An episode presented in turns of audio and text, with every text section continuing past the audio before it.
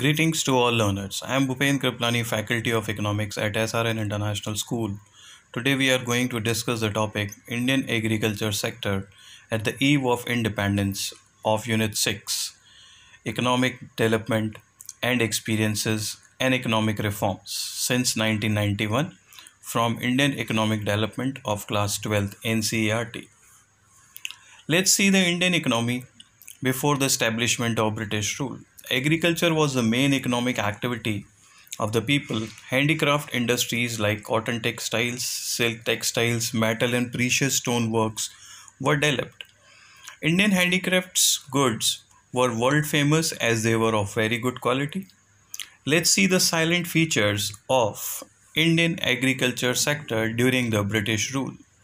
Agriculture productivity was very low. Subsistence agriculture was practiced in India.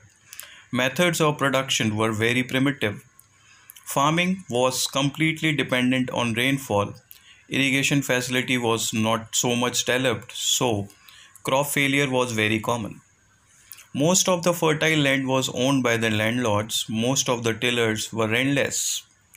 Most of the farmers were poor and they do not have enough capital to invest in the agriculture, and most of them were illiterate. Because of that, they were not known about the modern methods of farming. No investment was made on irrigation and flood control. Let's see the causes of Indian agriculture, which was stagnant and backward during the British rule. Land owned by the zamindars, they were collecting heavy rent from the farmers. The government forced farmers to cultivate cash crops. The British paid very low price for these crops. The profit earned from the agriculture went into the hands of the landlord. They used it for their luxurious life, so there was no money to invest in the modernization of the agriculture. The government did not take any step to provide irrigation facility to the farmers. Most of the farmers were illiterate.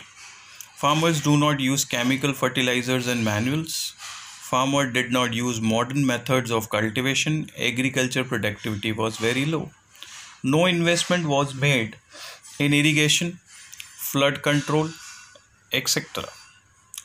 Zamindari system. Zamindari system was the land revenue system introduced by the British government in Bengal. During this system, zamindars became the owner of the land. He had to pay a fixed amount of tax to the government. Zamindar collect heavy rent from the tenant who cultivate this land. Under this system, the life of tillers was miserable. They had to pay heavy taxes to zamindars. Profit from the agriculture went into the hands of zamindar. They do not use that money for the development of agriculture. Real cultivators do not enjoy ownership rights of their land. They could not do anything for the fertility of the land. Let's see the commercialization of farming.